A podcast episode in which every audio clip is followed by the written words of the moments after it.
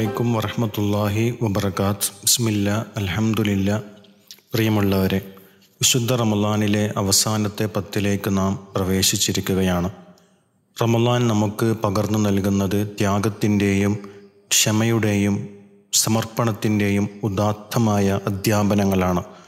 ഓരോ റമലാൻ ഒരു വിശ്വാസിയുടെ ജീവിതത്തിലേക്ക് വന്നെത്തുമ്പോൾ അവൻ അവന്റെ സകല പാപങ്ങളിൽ നിന്നും ജീവിതത്തെ സംശുദ്ധീകരിക്കുകയാണ് ചെയ്യുന്നത്.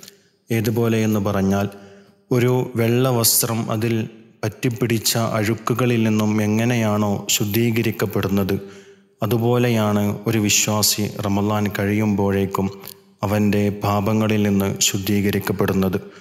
റമലാനിന്റെ അവസാനത്തെ പത്തിൽ മഹാനായ നബിസലല്ലാഹു അലൈഹി വസല്ലമ തങ്ങൾ ധാരാളമായി പ്രാർത്ഥിച്ച ഒരു പ്രാർത്ഥന ഹദീസിന്റെ ഗ്രന്ഥങ്ങളിലൂടെ നമുക്ക് ഇപ്രകാരം വായിച്ചെടുക്കാം. അള്ളാഹുമ്മ ഇന്നക്ക അഫുവൻ തുഹിബുൽ അഫുവ ഫഅഫു അന്നി.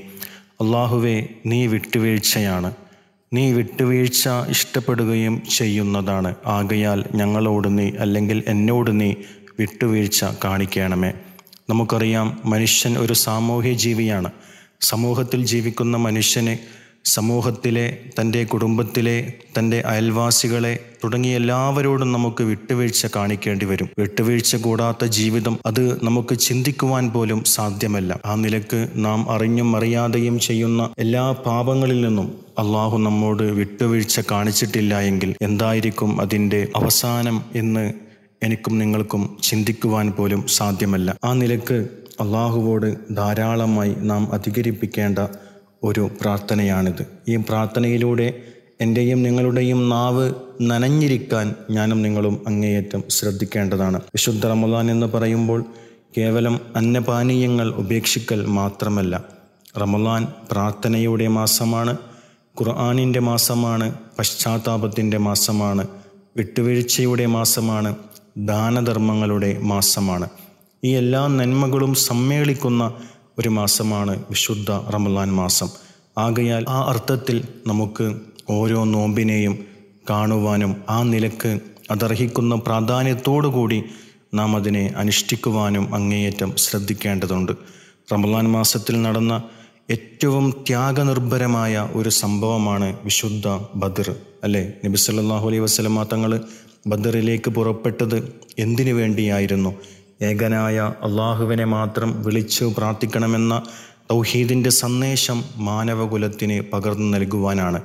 ആ ബദർ നമുക്ക് നൽകുന്ന സന്ദേശം ഓരോ റമലാൻ നമ്മിലേക്ക് വന്നെത്തുമ്പോഴും നാം അയവിറക്കേണ്ടത് ആ റബ്ബിനെ മാത്രമായിരിക്കണം നാം എല്ലാ സൽക്കർമ്മങ്ങളും സമർപ്പിക്കുന്നത്. സൽക്കർമ്മങ്ങളിൽ ആ റബ്ബിന് തുല്യനായി ആരുമില്ല. ആരും അതിന് അവകാശികളായിട്ടുമില്ല. അങ്ങനെ മറ്റൊരു അവകാശിയുണ്ട് എന്ന രൂപത്തിലാണ് നാം സൽക്കർമ്മങ്ങൾ ചെയ്യുന്നത് എങ്കിൽ അതൊരിക്കലും സ്വീകരിക്കപ്പെടുകയില്ല. അതുകൊണ്ട് അതും ഏറ്റവും അങ്ങേയറ്റം അർഹിക്കുന്ന പ്രാധാന്യത്തോടു കൂടി ആ വിഷയത്തെ ശ്രദ്ധിക്കുവാൻ എനിക്കും നിങ്ങൾക്കും സാധിക്കണം. ഈ പറഞ്ഞ കാര്യങ്ങളെല്ലാം മനസ്സിലാക്കി റമലാനിന്റെ ആത്മാവിനെ തൊട്ടറിഞ്ഞുകൊണ്ട് റമലാൻ നൽകുന്ന ആത്മീയ അനുഭൂതികളെ അടുത്തറിഞ്ഞുകൊണ്ട് നമുക്ക് ഓരോ നോമ്പിനെയും മനസ്സറിഞ്ഞ് സ്വീകരിക്കുവാൻ സാധിക്കണം. അങ്ങനെ സ്വീകരിക്കുന്ന വിശ്വാസി ആ വിശ്വാസിക്കുണ്ടാകുന്ന ആത്മീയമായ ഊർജം അത് പറഞ്ഞറിയിക്കുവാൻ സാധ്യമല്ല. അത് വാക്കുകൾക്കും വരികൾക്കും അതീതമാണ്. ആ നിലയിൽ നോമ്പിന്റെ ആത്മാവിനെ തൊട്ടറിഞ്ഞ് നോമ്പിനെ സ്വീകരിക്കുവാനും അങ്ങനെ നോമ്പ് നോറ്റ് അള്ളാഹുവിന്റെ അരികിൽ വിജയം ലഭിച്ചവരുടെ മഹാ സൗഭാഗ്യവാന്മാരുടെ കൂട്ടത്തിൽ ഉൾപ്പെടാനുമുള്ള മഹാ സൗഭാഗ്യം നൽകി അള്ളാഹു നമ്മയെല്ലാം അനുഗ്രഹിക്കട്ടെ. السلام عليكم ورحمة الله.